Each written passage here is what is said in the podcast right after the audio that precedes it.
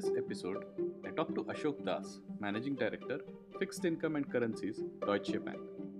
Ashok gave me a peek into the life of a high flying market maker, how he copes with the pressures and incentives of the world of finance. Yes, a tweet from Trump can have a direct bearing on his life, but he tries to keep calm and carry on.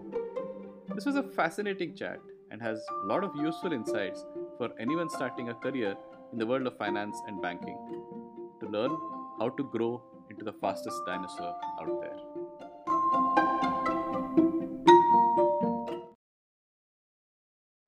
Hi Ashok, uh, welcome to Career Checkpoint. It's a it's a great pleasure to have you here.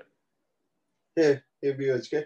Oh, like I said, like this is a perfect opportunity to connect back to not only you but to everybody else, right? So it's been what 16 odd years we are all together, and now it took an effort from you to connect us back there. So thanks for it. yeah yeah. So uh, 16 years like you said it's it's a long time uh, and uh, you know that's usually the first question that i ask all my uh, you know friends who are guests. Let me call them guests rather than uh, only friends right now. So yeah so what have you been up to? That's usually you know my first question the motivation for doing this uh, as well. What have you been up to in the last 16 years? So professionally yeah a lot has moved around and a lot has changed. Uh, when I got out of MDI, I joined IDBI Capital back then. So let me speak on the professional front first. Uh, right. The more uh, uh, I have achieved, I think, on the personal front. But uh, on the professional front, IDBI Caps was the first job that we moved. I moved to Mumbai back in 2004. That was a time when I didn't even know what exactly finance world outside looks like, right? So it was just i think a rat race that i just did finance because it sounded right it sounded sexy back then. Um, and then kind of waddled through the water once i joined right? So i was in idbi capital for a year. I did uh, equity prop trading right? So and after a year i, I was like uh, um, so to say desi company mein bahut ho gaya so let's try and uh, look for a uh, foreign bank job right and DB back then was hiring in sales. So surprise, surprise, I joined the bank in sales. I was uh, in institutional sales. Uh, very well knowing I, am not a salesperson, right? I never had thought I would become a salesperson, but yeah, I enjoyed it thoroughly. For two years odd, I did sales, um, covering banks and uh, insurance companies, uh, etc.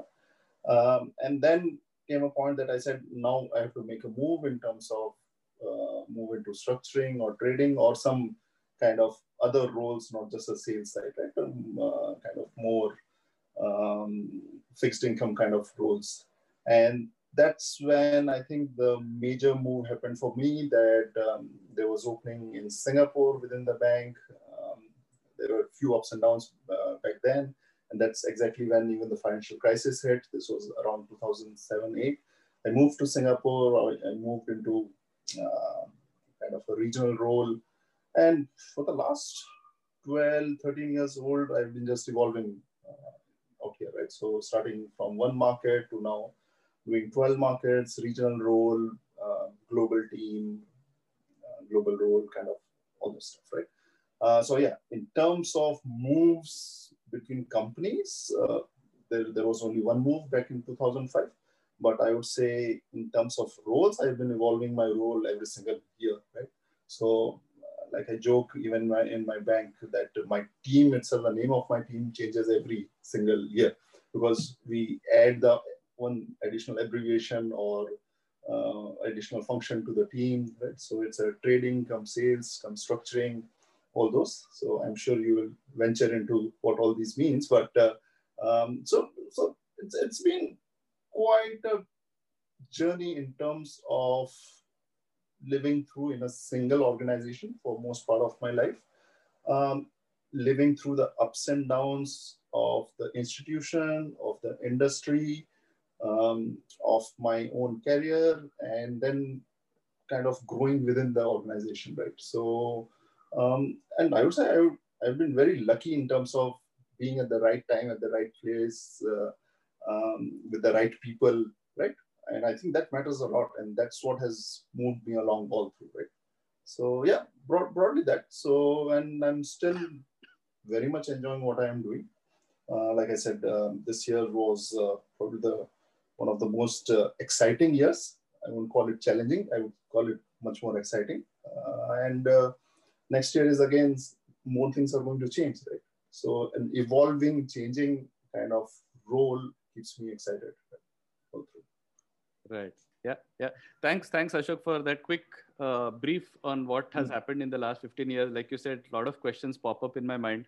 Uh, so if you can tell me uh, what do you do on, on a, mm. a, day-to-day basis and how has it changed over the last few years from the time say you moved from your sales role to this so or, or the like i was uh, telling you the other way to answer this is if i have to tell my you know 10 year old 11 year old uh, kid that i have a friend you know who's in deutsche bank mm. and he asked me what does he do how should i answer that question yeah so like my in-laws also thought that even after i got married they thought i'm a branch manager.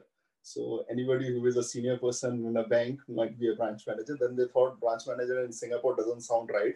That that can be the only branch. So even I, it's a tough task even to explain to them even till now right what, what i exactly do and um, why i do what i do kind of thing. But um, kind of uh, simplistically put, right? And and this is, I would say, one of the toughest part of explaining um, the breadth um, of uh, kind of uh, what all functions go into it. But think of financial markets being capital markets being um, a big part of overall financial markets, right? So capital markets deals with corporates, institutional raising capital, whether it's in equity, whether it's in debt, right? Um, along with it comes all the risks that these institutions or corporates take, whether it's the interest rate kind of uh, exposure, forex exposure, commodity exposure, equity exposure, whatever, right? So all financial market instruments that would give rise to uh, these kind of uh, exposures, whether it's balance sheet exposure, translation exposure, or whatever, think of it, right? So think of all the companies that you talk to, all other guys, they would be working in some company or other. They would have a core function, which is probably manufacturing or uh, probably uh, um, or probably like software companies and everything else. But given everybody is global, they would have to deal with multiple currencies, multiple regimes, multiple regulations, right? Cross-border, right? Um, and cross-border, when I say it means basically moving money from one country to other, converting money from one to other, etc., etc. Right?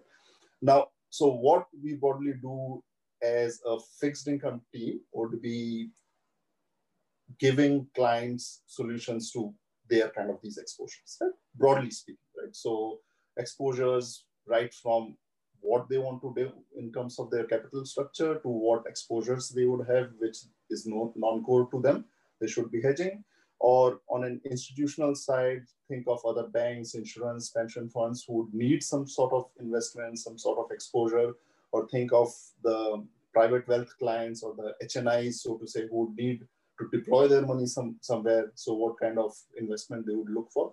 So think of both the asset side, liability side, everything put together, right? And in terms of my role itself, so one is when I call trading, trading is basically dealing with managing all these risks, right? Both for clients as well as our own books. Um, and there is part structuring. Structuring is basically not about putting in like rocket science kind of solutions, but putting a solution, right? What's the first questioning what the client problem is, and then thinking of what the solution might be, right? What exactly is that is hurting them, and what exactly we can do to get rid of that problem. And finally, then managing risk, right? And risk, when you say think of risk in our lingo, risk is basically all the financial market risk or instrument risk, whether it's interest rate risk, forex risk, that the market risk, so to say, markets move, that gives rise to risk. Uh, there is cross-border risk, which in our lingo, again, cross-border risk is basically the regulatory risk, right? Like in India, if you think about it, RBI or SEBI keep on changing rules like every other second, right? That's a regulatory risk we deal with. Uh, we deal with all the legal kind of risk because end of the day everything is what is written in the paper and what is on the dotted line right? So that's the uh, kind of uh, legal risk and uh, all the other risk which kind of continues along with it, which is basically client selection, whom you are dealing with, um, client suitability, etc., etc. Right? So it's broadly speaking a sell side kind of role, uh, which people would tell you. Buy side roles are defined as who is managing somebody's money and kind of uh, investing on um, directly. And the sell side is one who are executing the trades um, or managing the risks for them, right? Uh, but beyond that, in terms of its uh, both advising clients as well as managing the bank's balance sheet, bank's capital, bank's money as well. Yeah? So that's broadly it. Right? Um, and it's why it is so exciting and evolving all the because given this region, Asia as a region, and we operate in like 14 countries within this region, every single country is different, right? So you take India alone, which is so challenging in terms of just uh, um, uh, keeping a tab of how the regulatory framework keeps on changing. You think of China, you think of other markets, right? Every single country is different. So that keeps you kind of awake all the time. So it's exciting. And then you deal with clients, global clients who are, think of a West Coast kind of asset manager to a Nordic pension fund to a uh, Dubai-based uh, high net worth client to a corporate who is uh, an entrepreneur who has just IPO'd his company and gotten quite a bit of money, what to do with it, or it's somebody who has just shot up in their revenue and but the revenue is in multiple currency, don't know what to do kind of thing, right? So the width of clients itself is also uh, quite excellent. Uh, you know, by the first question that came to mind, Ashok, was uh, given the breadth, and you're talking about 14 odd countries, um, how do you even you know stay on top of the the different regimes that you are talking about? Like you said, India itself will be so complex and complicated. Uh, and uh, you know we are not and we are talking at a very very high level where uh, you know tax regimes could change regulations could change.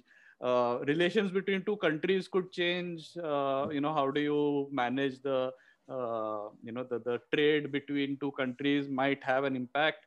And these could be second order third order you know outcomes that you are talking about. So basically how do you stay on top of all of this information there information is the key right in terms of keeping uh, in touch with everything which is happening, obviously, right? Um, and there is no way of saying that I can, on any single day or any single time, be knowing everything which is out there, right? So I have to rely a lot on the team, obviously, right? So we have people in every single country, trading, sales, uh, guys, structuring team. Like there are people, at least what, 25, 30 people in front office and trading in every single country uh, for us right? So that on the ground presence gives you the hold of what's the what's going on in those countries, right? Obviously, you would rely on all the news agencies and everything else, right? But you need to build eyes and ears in your own team, eyes and ears within clients, eyes and ears with other agencies, brokers, etc., etc., who can continuously keep on giving you information, right? And one of the key elements of a doing this kind of role as well as being on top of and ahead of all these changes or um, anything which is happening kind of geopolitically would be kind of first sensing what's the direction of that change and then thinking of what the change will impact whom and how right? And what that means and then going in front of those clients and telling them that this is the kind of regime change which is going to come. Think of the us china tariff war which is the most popular kind of geopolitical situation in the last say two years, right? So what that means for somebody like an US company who is manufacturing in China and what that would mean in last, uh, next two years, right? Or next five years, their supply chain or their uh, currency hedging or their where their balance sheet is, how they will fund, what they will fund, how should they diversify the portfolio, etc., etc. Right? So in terms of staying ahead, in terms of um, information, I would say in last 15 years, information right now is like accessible to everybody, almost, right? Uh, or and almost instantaneously, everybody would get to know on Bloomberg what headline comes in that SAFE which is uh, China's regulator, has changed their policy on FX, etc., etc., overnight. So broadly, whatever, 50 institutions on the street will know almost simultaneously that this change is going to happen. So obviously, if you are well connected into the regulator on the ground, you are you have eyes and ears, you would know before this change is coming that this might come. Not the exact timing, but this might come, the direction of travel, right? So that is an edge you want to build. You may or may not have, but you want to build in every single country. But more importantly, once this change is confirmed, right, you need to be on top that what exactly this means. This, what's the first order effect, second order effect, third order effect of this particular change, and who, and which are the bigger kind of players or bigger clients or bigger uh, participants whom this will matter the most, right? And how would you matter to them in terms of solving that situation? Right? So I think that's a mix of knowing what is going to happen, kind of forecasting that, and second, once that happens, what do you do with it? Right right on on that note uh, again you know the other thing about forecasting is that you know there are enough studies which say that you know the the experts uh, usually get it wrong uh, yeah. and and you talk about uh, you know how you should have uh, information coming in from your eyes and ears on the ground uh, however unbiased the information that is coming in is we are all humans when we start yeah, yeah. doing scenario planning we go with some uh, you know hunch. And we yeah. try to then uh, align all the information that we are getting to what what we want. So how do you protect yourself against uh, something like this? So two aspects to it right? and you are very right right? If every anybody could have got, gotten like every single forecast or every single kind of prediction right? Then one need not work in the bank. They would just manage their own money which will grow like 100% IRR every single year, right? Kind of thing. Uh, but uh, the main point would be yes, what you need to advise to clients and tell people is what is your non core risk, first and foremost, right? So, irrespective of what your view is on the risk, you need to get rid of that risk, right? So, tomorrow, if the view is right or wrong, doesn't matter. If the risk is your non core, like I said, a software company should not have an dollar China FX risk, right? Kind of thing. It's not their core, right? Tomorrow on their quarterly report, if they report that they had a hundred million dollar loss because of FX move in China, that's something their shareholders would not like to see, right? So non-core risk, irrespective of you, get rid of it. Don't speculate on currency when your business is to making uh, phones or making software um, for others, right? So that that's first and foremost. Right? The second is definitely nobody gets everything right, right? So you need to be on top of your risk all the time and be very agile and very dynamic in terms of what you do with the portfolio, right? So whether it's suppose I am managing my portfolio in terms of like these 14 countries plus there are G10 markets, you take a risk on those. Um, so at any point of time, there would be like 200 different kind of risk units, right? Now, if you just spray it around everywhere, there is no way you can be on top of everything. So you need to have very good MIS, you need to have very good systems, you need to have very good, almost instantaneous risk reports, right? To be on top of and scenario analysis, etc., etc., to know exactly what's happening when, how things can change and impact your portfolio at any point of time, right? So it's like I said, not everyone gets everything right all the time, but you need to know if something doesn't go right, what do you need to do, right? So, so suppose I have put on some positions and everything else today, and overnight, whatever, right? US something happens, right? Whether it's Trump tweeting something or it's XYZ happening, right? You need to be absolutely sure in terms of what would be the impact of that when tomorrow morning you wake up, right? In terms of your portfolio changing, in terms of markets changing, in terms of what that impact on Asia will be, right, uh, at that point of time. So all that you need to put in place, and then you need to rely on your people in US to kind of rebalance the portfolio at that point of time to be able to manage the risk, right? So it's knowing and kind of again um, playing around with what exactly can happen to the portfolio um, when things don't go as per plan, right? And how um, fast you can react. I, I think the speed and not being married to some thought process is the key, right? So that, that's how one would kind of manage money on their own or manage money for clients, etc., etc. Ashok, was any of this actually taught, uh, you know, when we, we were at MDI, or uh, is this all on-the-job learning that you have, uh, you know, got? Uh, some bits theoretic, uh, theoretical part, yes, you did learn, right? So uh, one shouldn't say that one didn't learn anything out of B school and everything was what you learn on the job, etc. Obviously, uh, you learn a lot throughout the job. So once you start working, you start kind of uh, relating the aspect. Like I said, I started in equity prop, so all the basic models about equity forecasting, modeling, discounting, etc. All those came in. All the Damodaran books and etc. does play in, right?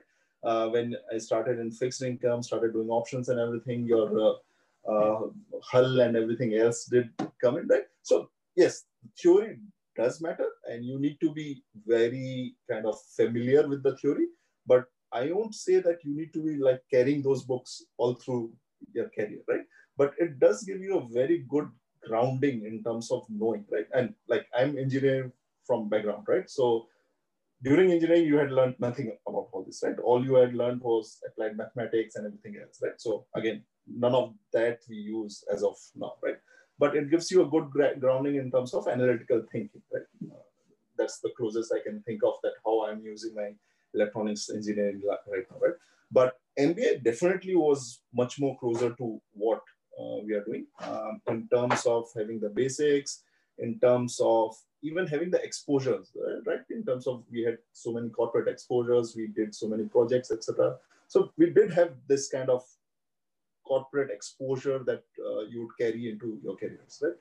Um, and really, then it is uh, how you then relate that and uh, marry that theoretical knowledge into what you learn on the ground. Because every single person has the same book, right? End of the day, right? So if I am hiring the grads even this year, they have read the same books, right?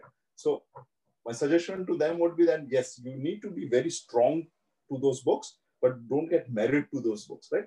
Just use them as a base, right? And then learn as much as possible um, and keep on making your own book, so to say.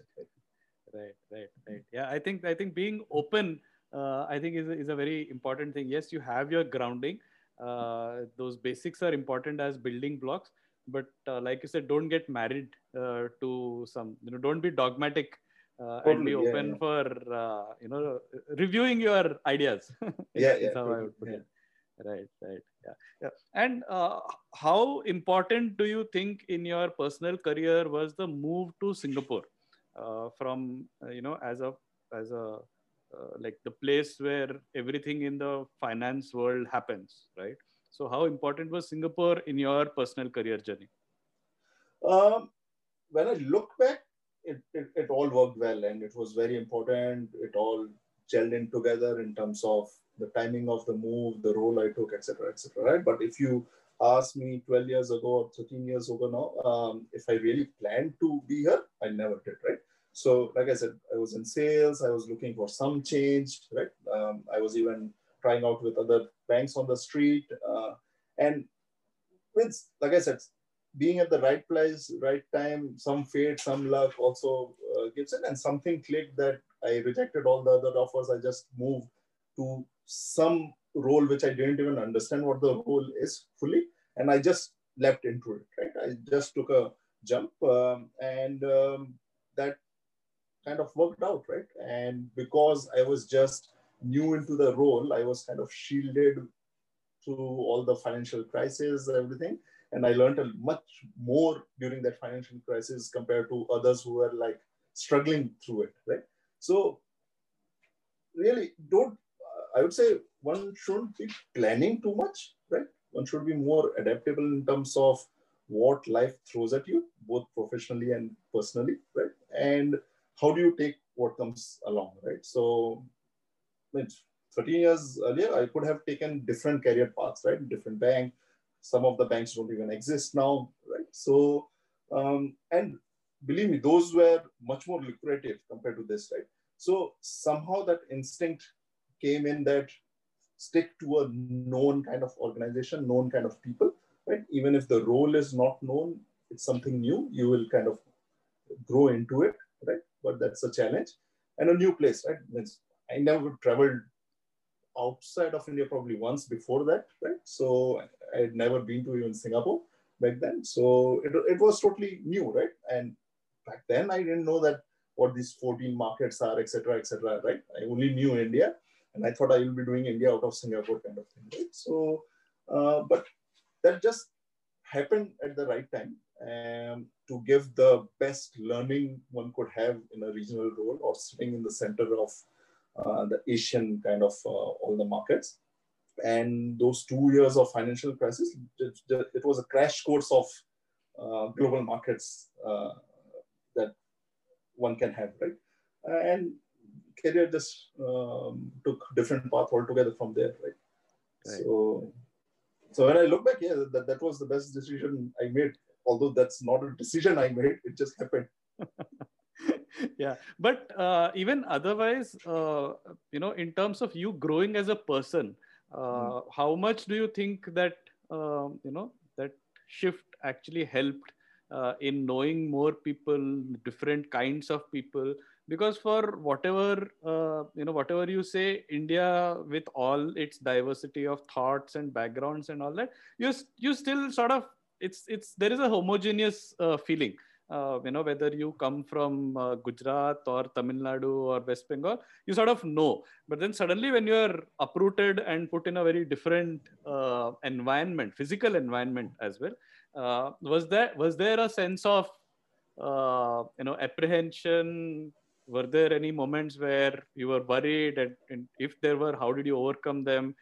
And when you look back what are those you know memorable uh, you know anecdotes or incidents that come to mind when you think about that uh, uh, switch yeah um, you're very right right when you move to a new place and then start interacting with people from multiple countries right and every country different kind of personality. I mean, every single person is different personality altogether. And now you're dealing with people of different nationalities. You don't even know their culture.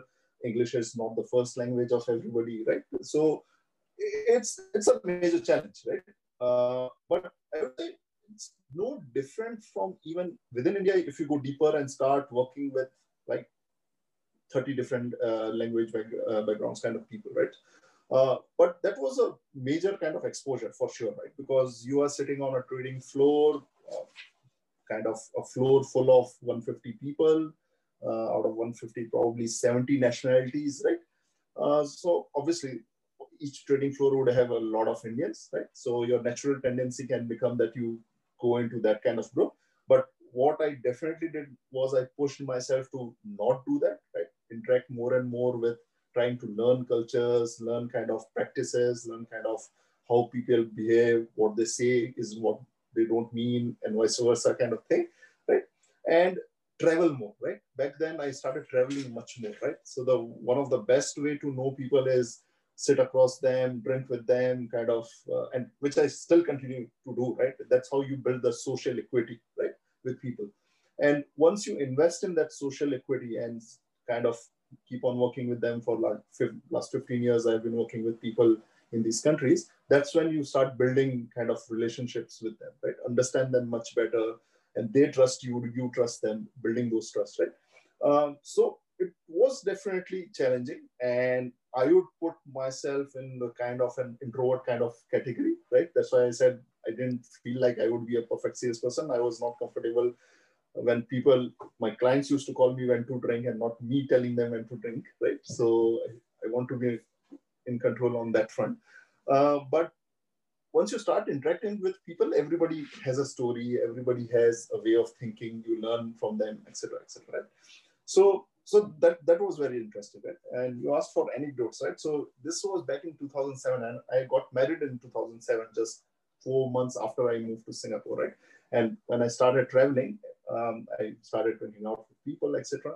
So I went to Jakarta. My senior trader back then, he, he was like shell, shell shocked, right? I was what, 26 or 27 back then? And he was shocked that I'm going to get married, right? So he spent the entire weekend keeping me in Jakarta and making me drunk to convince me not to get married, right? that that's not the age to get married, and I need to see world much more, right? So so that's how you kind of get uh, closer to people. Um, he's still a friend of mine. He's now in uh, London, right? So um, and you build personal relationships. So it's not just interacting with people on a very formal basis. I firmly believe in that people have a different face in office versus what they don't say in office, right? So you need to build this social equity with everybody, and social equity is built over time, right? Like one of the biggest challenges right now we have is we are depleting that social equity in this lockdown when we are not able to travel or mean, Zoom and all are good, but you don't get that pulse of the person, whether he's fidgeting, whether it's comfortable, uh, what he's thinking, etc., etc. right? So, right. yeah. So, uh, you know, you did mention that uh, you came from an engineering background, but was uh, doing an MBA always a thing in your mind that you are going to do this, and within MBA you're going to take finance, or was that something that drove you from earlier? Not at all not at all, right? Still fourth year of my engineering, I didn't know I was going to do MBA, right? Uh, so I was preparing for, uh, I did my engineering from MSU in uh, Baroda, right?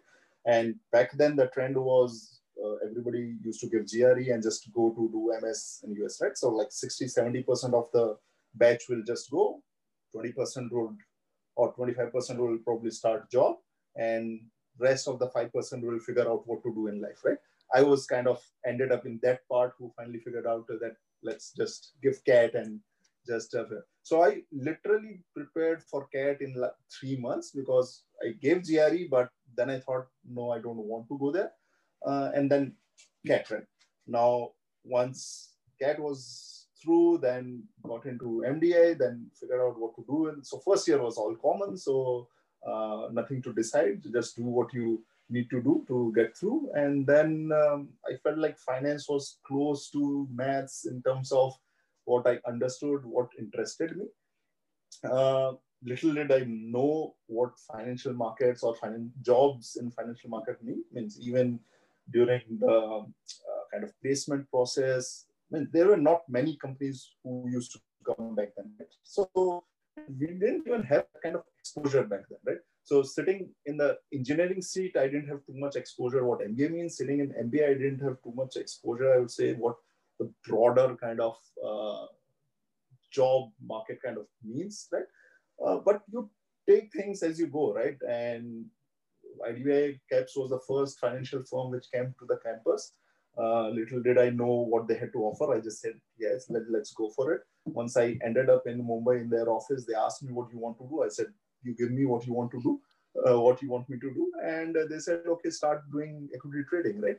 And I was very lucky two months into my job because it was a kind of smallish kind of firm with like four or five grads at any point of time, but they had good amount of capital, right? And they were a complete prop shop back then, right? So I was managing an equity portfolio of around 200 crores two months into my job on my own, right?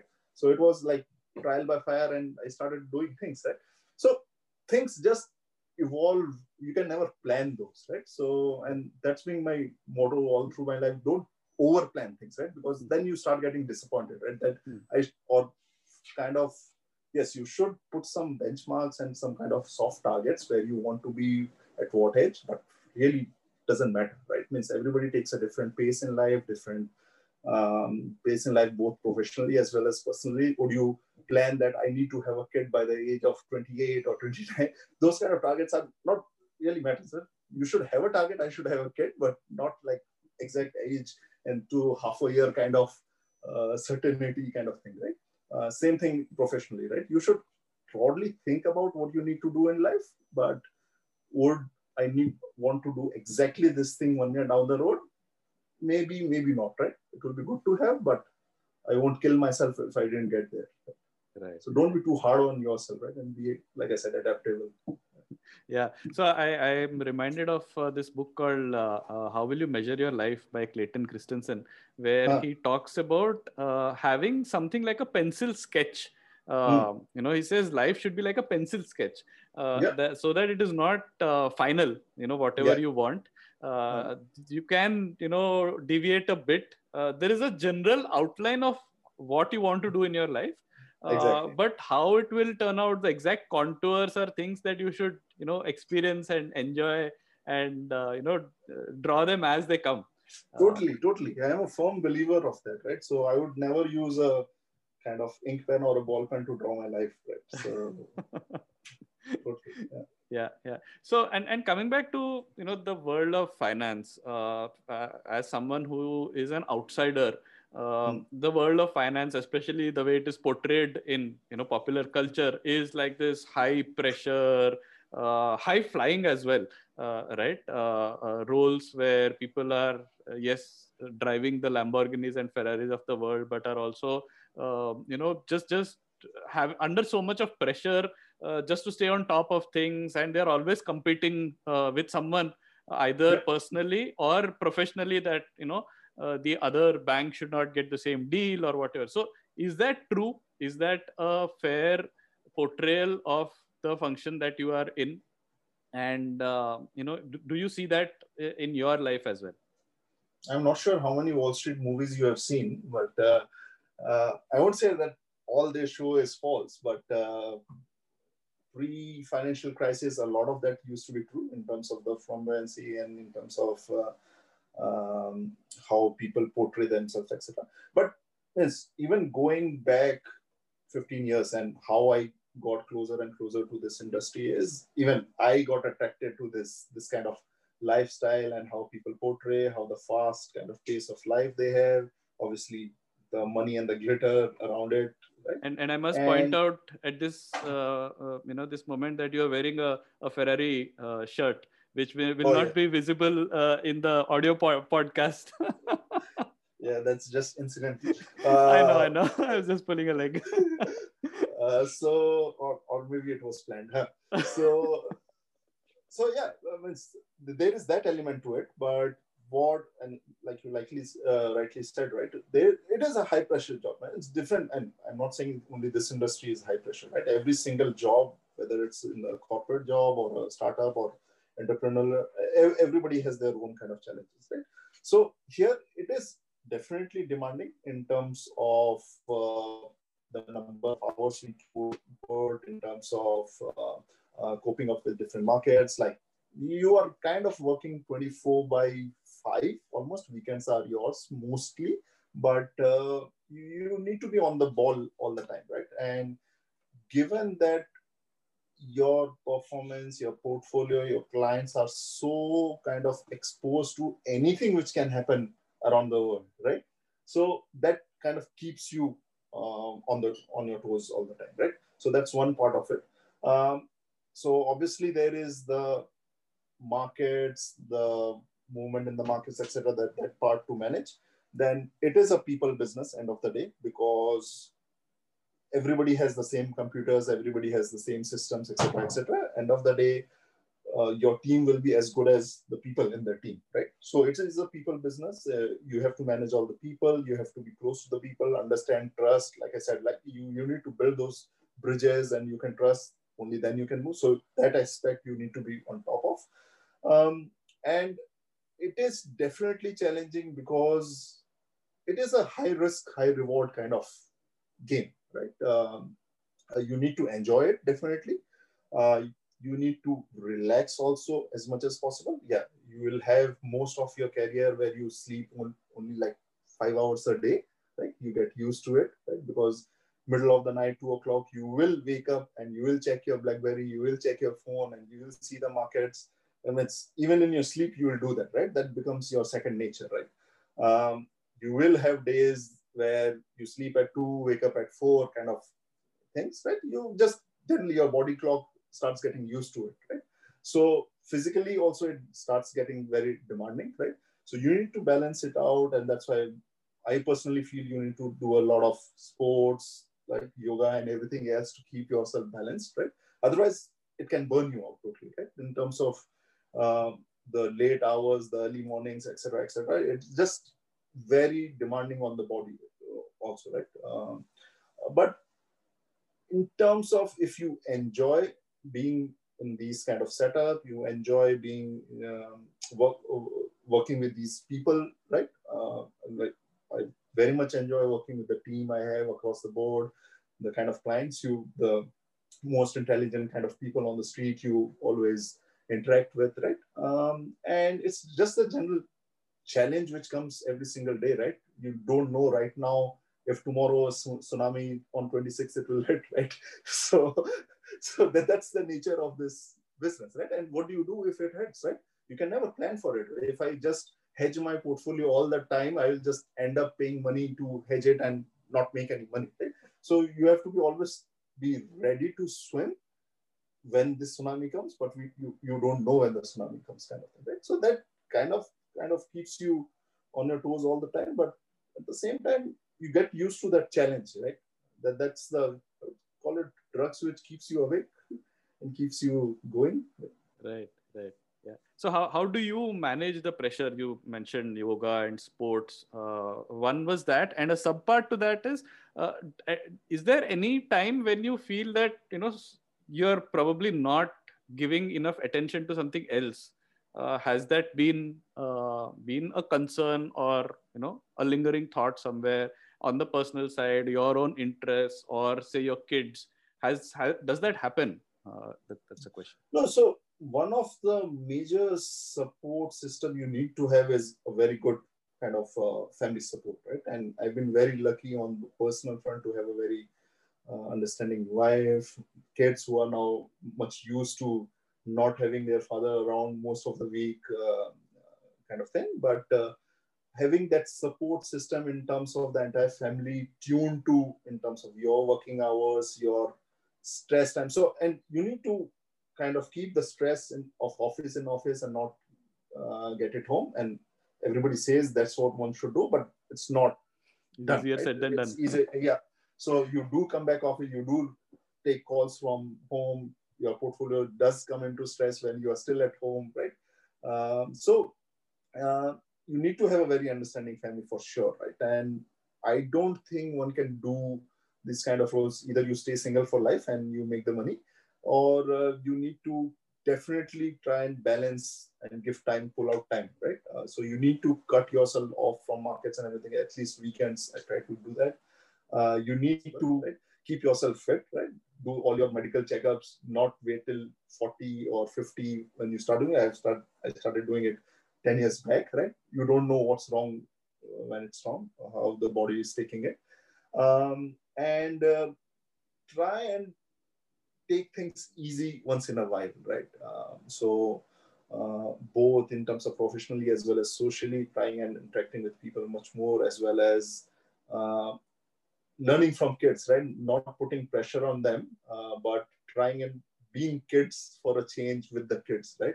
I think that's the part which relaxes you the most, right? So, but yes, in terms of paying a cost price for this kind of lifestyle or this uh, role or this kind of career is, I can say, like after our first year, my wife doesn't work, right? And I can't be more thankful to her that she took the mental to take care of the family while I was out of home most of the time, right? So uh, I did offer that I can do the part and she can continue her job, but she didn't take it too well.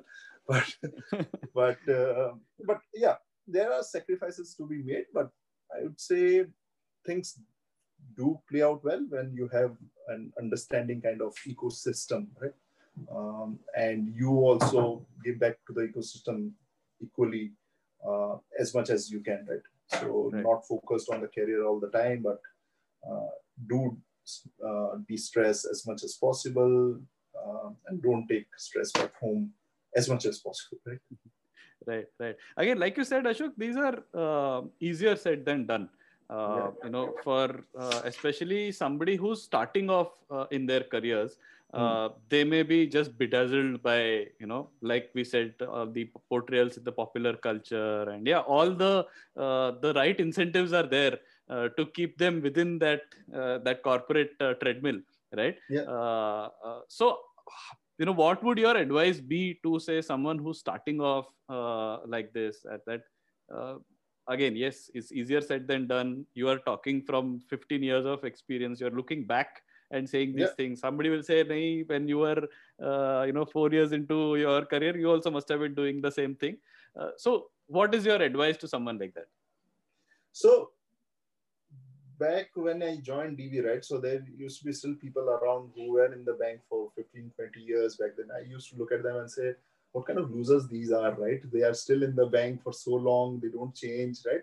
It's, are they not capable enough to move ahead or uh, are they just loving their job so much, right? I would always think it's the first rather than the latter, right? Um, so now I'm I'm in that seat. I am like a furniture in the bank now. But uh, uh, but to the grads and the new people who come in, right? So I would say you should enjoy what you do, right? Means and you should never shy away of pressure, right?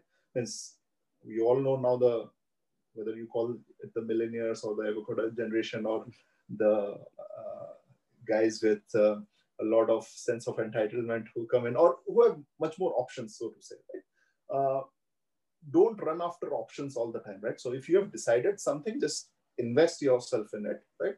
Things at any point of time you can take different paths in career, right? You can go out, put your CV out, and get ten job offers, or um, you can change your profile, etc., etc., right? Um, and uh, one shouldn't keep on going after those options or thinking of those options all the time, right? So if you have gone into something, invest time and effort into it, right? Give your 100%, be totally adaptable in terms of what the job demands of you, but at the same time, make the job your own, right? Which is basically define your role, right? It's in my last 15 years, I think it was the first two months only when I was told exactly what I need to do, right? So, and I'm lucky to be in this kind of organizational culture where it's quite entrepreneurial in terms of what you want to do is what you define, right? Means nobody is stopping you from doing. Means you step on other toes once in a while, but as long as you are not killing somebody else, like grow as much as you can, can right? Whether it's organic, inorganic, vertical, horizontal, whichever way, right? Uh, something you want to do, etc., etc. So that's what I would expect of the juniors, right? Which is basically tell the people who have been around like me for 15, 20 years in the bank, who are the dinosaurs of the organization, what new can be done? That's the uh, perspective which these guys bring in, right? Which the new age kind of blood and how the thinking and everything else, which, uh, or maybe there are still things which we are still doing the same way like we were doing 15 years ago, right? Uh, so that, that that's uh, the recommendation I will have for the juniors, right? That come in, invest yourself, give your 100%, don't get burnt out in one week, one month that I can't do it kind of thing, right? I need my life back. So, so do invest yourself in, give your 100%. Um, you may be lucky, unlucky in terms of the people you are working with, but try and adapt to that. Try and adapt to the job, the pressure, the people, right? Because you can't choose your boss all the time, right? Means if you keep on choosing your boss all the time, you will keep on changing your job probably 10 times in a year, right? So you would always want to work for a Steve Jobs or a Jeff Bezos all the time. Uh, maybe they are also not as good a boss, right? So Jeff Bezos is considered to be the worst boss. exactly, right? So that, that, that's what it is, right? So you can't choose your, just like you can't choose your siblings uh, or um, uh, etc. So you don't tend to choose your bosses. So make the best out of it and best out of the organization. And if nothing works, yes, obviously you move ahead. Right, right. right. Yeah uh, that's that's an interesting uh, uh, advice, uh, I would say, Ashok. Another thing that struck me when you were talking about, uh, you know, how how you maintain that kind of a balance earlier. Um, if you remember, we used to play cricket uh, at ah, India, yeah. and you used to be like, you know, the the opening bowler, you know, quick. and when we met for our 10 year reunion, I think you were the one who was ready for another game of cricket more than anyone else uh, uh, in our batch. So clearly you have you know paid you may not have bowled or played cricket but you're definitely you're definitely up for anything uh, you know physical or or a, a, a, sport or a game right so yeah, is there yeah. something very deliberate uh, have you been you know playing something what what are the other things that you do like you said 24 by 5 is of course dedicated to your bank but mm. then on the other two days what do you do no so i have continued doing some sports or other, right? So cricket definitely was something I continued doing in India. Uh, even after moving to Singapore, I started playing for the bank and continued, but it's a full day gone, right? In a full. And once you have kids, that kind of time demand you can't fit in, right? So um, then, but I continued with tennis. I recently picked up badminton, given it rains every other day, you can't do tennis. So I shifted to indoor sports. So badminton suits me. I started swimming. I started doing yoga like Think five years ago when somebody told me it's good to keep uh, helps you keep calm. Uh, start doing some yoga, but it was more to stretch out rather than to calm my mind, right? So yoga does complement going to gym. So one thing I did do is I knew that just going to gym is not enough because I can't push myself enough to do what needs to be done in a gym. So uh, I put personal trainers 10 years back and just pay them to kill me every other day, right? Five o'clock in the morning, right? So, right. Uh, and just put a schedule around it, right? Uh, in terms of doing some physical activity every single week, right? So that, that keeps you going, right? So yes, I'm still up for a game. I haven't bowled in last two years. I still do the cage cricket, but uh, I can still, whenever our reunion happens, let's let's go for it. Right? Yeah. that's that's uh, that's awesome ashok uh, one more thing that i wanted to ask you about and uh, this is something which uh, like when i was uh, reading up about you as a prep for this uh, call i read about the market maker of the year award that uh, yeah, yeah, given yeah. by what risk asia risk huh? asia risk yeah so talk to me about that was that like a high point in your career or you know how did that come about? Uh, that that whole award. Yeah, so this is I would say only getting validated for uh, what you do all through, right? Uh, in terms of, and this came about more during uh, the lockdown and during all the um, COVID kind of crisis which happened earlier this year. Is basically what you have built in terms of your organization, in terms of your team, in terms of your interaction to client and what you do for clients all the time, right? So being a market maker is basically being there for your clients when they need you, right? Broadly speaking, that's what it means. And we were there, right? So we were not telling people that somebody wants to liquidate something, just be there for them, right? And I would say this is basic kind of customer centricity or customer service you need to have, right? And irrespective of the industry or the product you are doing, right? So I won't say this is rocket science or this is something which uh, one needs to be awarded for this everybody should be doing. Uh, and i would say we, we, were just doing it when others didn't do it right? So that made you get get the award. But uh, you need to have a like i said i keep on going back to the team the setup the people um, who are there all through right? Um, you push them. Everybody has some sort of problem associated with covid. People are locked down. Everybody has somebody relative or somebody else who has uh, gone through um, the infection, etc. But keeping the team together and making them do uh, what they are supposed to do, right? Uh, not pushing them too much, but having them motivated enough to do their job day in day out, uh, even when you can't meet, you can't uh, access everything which you normally do. yeah, that's challenging as well as rewarding, right? This is just getting validated for what you have built for last right. decade or so, right? Yeah, yeah, yeah, yeah. So it's it's a long system, and this is just you know one validation that yeah you've been doing the right things, and others yeah. should follow.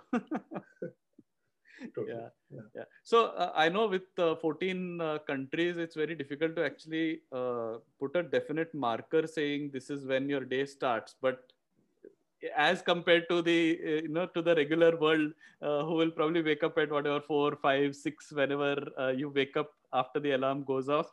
How does your day look like? My typical day right? And let's call it a typical day when lockdowns were not there right? So right. would, yeah. i would call those typical days not the but uh, i would generally wake up five in the morning right? Five five fifteen in the morning. Uh, have my coffee, catch up with all the news and overnight whatever has happened to the markets across the world. Um, check up with my mails. Um, there's a ton uh, like barrage of mails which come overnight, right? So like find out which are the important ones to act upon later, kind of thing. Uh, by six, I'm in the gym. Then six to seven, I'm with the trainer to him to kill me as much as possible, right? I pay him for that. Um, seven, I'm back. If I'm lucky in terms of catching my school kid, uh, kids' uh, school bus, uh, I will drop them off, right? Few days I do it, few days I can't. And by 7.25, 7.30, I am off to office, right? So, um, and that's when the kind of uh, all the fun and games begin, right? so you start catching up with people. Uh, your calendar is generally quite full in terms of uh, a lot of admin work, a lot of kind of team meetings, a lot of client meetings, right? Uh, some project or other would be going on, some deal will be going on, right? Um, and this is normally when you are not traveling, right? So uh, my life is totally different in terms of travel versus non-travel, right? So I need to balance a lot in terms of do the maximum I can when I'm not traveling in terms of both uh, sports activities, gym, and um, spending as much time as possible with kids and family. And when traveling, it goes but haywire, right? So there's a lot, lot more social interaction and drinking uh, when it goes there. But um, in terms of them going through the day, it's generally been even when you would think it's a light day, there's still things happening in the market. You would kind of push your sales guys, your traders, your uh, try and catch up with as many people as possible all through the region, right? Um, you will kind of push your business managers, your um, um IT guys, and everybody else who are working on. Means everybody is working on some automation project or other all the time, right? So that that's the uh, what we call re-engineering, which keeps on going on. So you invest a lot of time and effort to learn something or uh, do on that front. Um, afternoon, London starts coming in. That's when your interaction with them also starts uh, happening, right? So uh, London is a big pot for us in terms of my team is there, in terms of them uh, then updating what's happening uh, in that time zone. Um, typically, the day ends by it's not a social event that I need to uh, go to. It ends by probably 7:30 ish. I try. It's it's easier to do now that you control your calendar much better. That you can come back home for dinner um, and put kids to sleep, then catch up with markets and New York guys do the call with the New York guys. Then right. So a lot of global calls which happen generally happen during 9 p.m. Singapore time. This is when all three time zones, Singapore, London, and New York, can come together. Right. right. So 9 to 11 is generally uh, the global calls and my glass of whiskey, right? Which keeps me calm. And probably by 11:30, 12, I'm in bed, right? So typically that's how the day would go. Right. Yeah. Yeah. So, so all that you mentioned about, uh, you know, the kind of pressure and, and all that, I can see given, uh, you know, how your day starts from five and ends at 12, it is very, very true. that's a normal day. Yeah nice nice. Yeah. So um, ashok if you were to go back to 2002 uh, mm. you know and just before you were stepping into the campus of uh, mdi what would you advise yourself uh, knowing what you know now? Ah, what would i have done better in mdi or generally all through the yeah, career? what what would you advise yourself at that point? Kya karna hai beta? Ah, I would have said, and I did take MDI quite easy in terms of not stressing myself too much. I would have said, just open up a bit more. I was, I think I was still a bit too uptight in terms of not interacting too much, just uh, being with uh, books a bit too much, at least in the first couple of trimesters. Uh, um, I would have traveled a bit more in terms of from Gurgaon itself because I had never stayed in North before that. I should have traveled a bit, bit more. I should have drank a bit more also. All through two years of MBA, I never drank, right? Because uh, in engineering, I drank a bit too much. I thought, well, let's take a break. I shouldn't have taken that break, right? I should have enjoyed MBA a bit more, right? Um, that would have made things easier, I would say. Um, and uh, I won't change too much of MDI per se because, like I said, I didn't stress myself too much in terms of I took things as they came. Right, uh, I did enjoy a lot of professors and their uh, classes. Uh, I did learn aspects of life also. Um, and uh, what else I would change, right? Uh, I would try and have a bit more fun, I, I think, right? Uh, and keep in touch with people a lot more after getting out, right? So I think that's the bit I would definitely change. Right. all right and and uh, what have been you know the big influences in your life in terms of say it could be books or people or you know, it could even be a tv show for that matter or a movie that uh, you saw or read and it was like aha i need to change something was there anything like that uh, more people you come across uh, during your career right so i have been very lucky to have good bosses good mentors right so my first boss back in IDBI Capital, um, when he was leaving, I thought my career is over, right? Because he's the one who gave me all the responsibilities and everything else. Um, and he was moving within what eight months or nine months of my first job, right? So, so I, I was totally distraught back then, right? That when abhi career shuru kiya, abhi khatam ho gaya, right? Kind of thing. So he gave me an advice that look, don't worry about where life will take you. You will go places, so don't worry about it. Just keep a very stable head on your shoulder, right? And never allow your head rise in kind of arrogance in front of people, right? So just control that and you'll be fine. Right? And kind of that advice I still give to people all the time, right?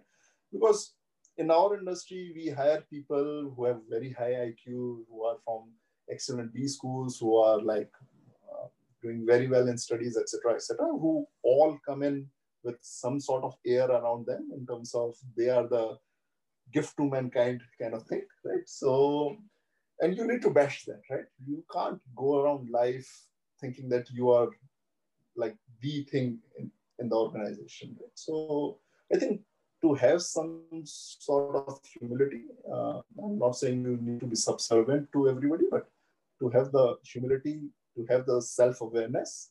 I think that early part of the career to have that is pretty good. So I got a lot from all the mentors or all the bosses that I worked with pretty early in life. So I was lucky in that Right, right. Yeah. So let let me come to the last section where I'll ask you some questions. They may mm. seem like rapid fire questions, but you can take your time to answer them.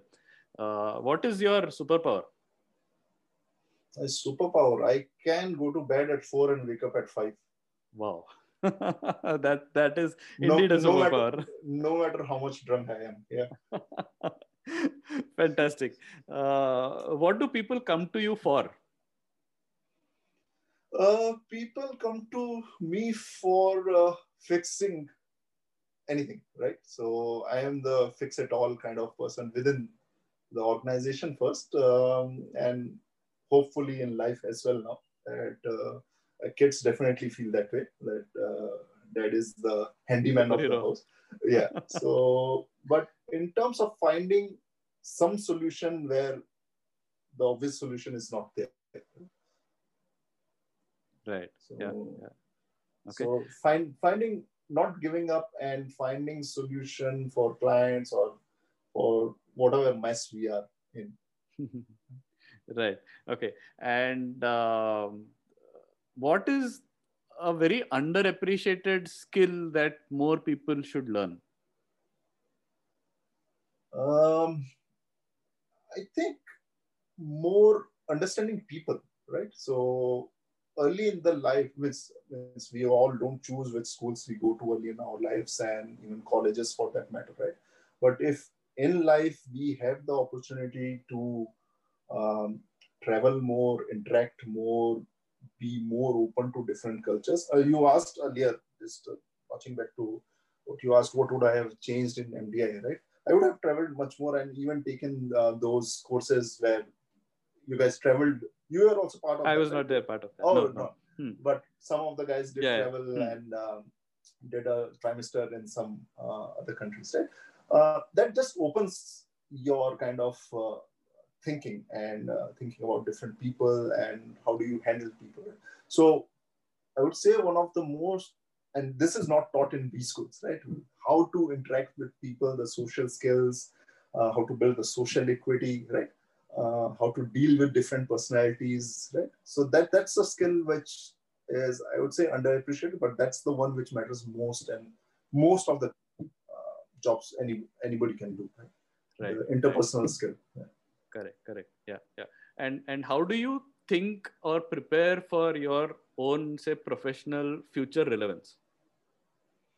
Uh, you have to keep adapting and learning, right? So even if you are a dinosaur in the organization or a furniture, make sure you're the biggest dinosaur, right? And the most kind of the fastest dinosaur who is the T-Rex. Right? the T-Rex, right? So all dinosaurs die, they die together, that's fine, but don't be the one who gets eaten up, right?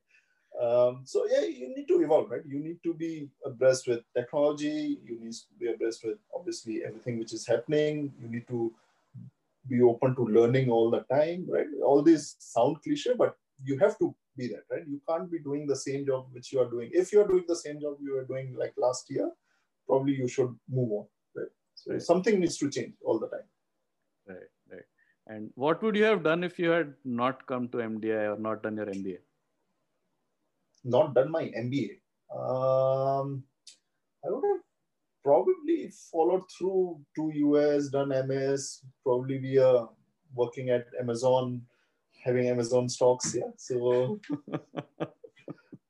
not very different from uh, yeah where few of my colleagues are. Uh, right. So right. yeah, probably that was the easiest path or the most uh, traveled path.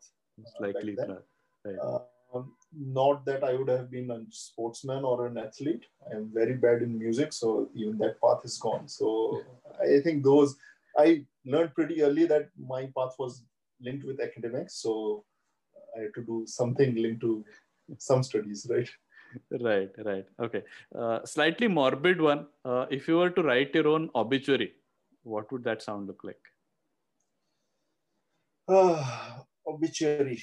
Uh, here's the guy who lived to his fullest, right? So, and enjoyed banking industry as it is portrayed. nice.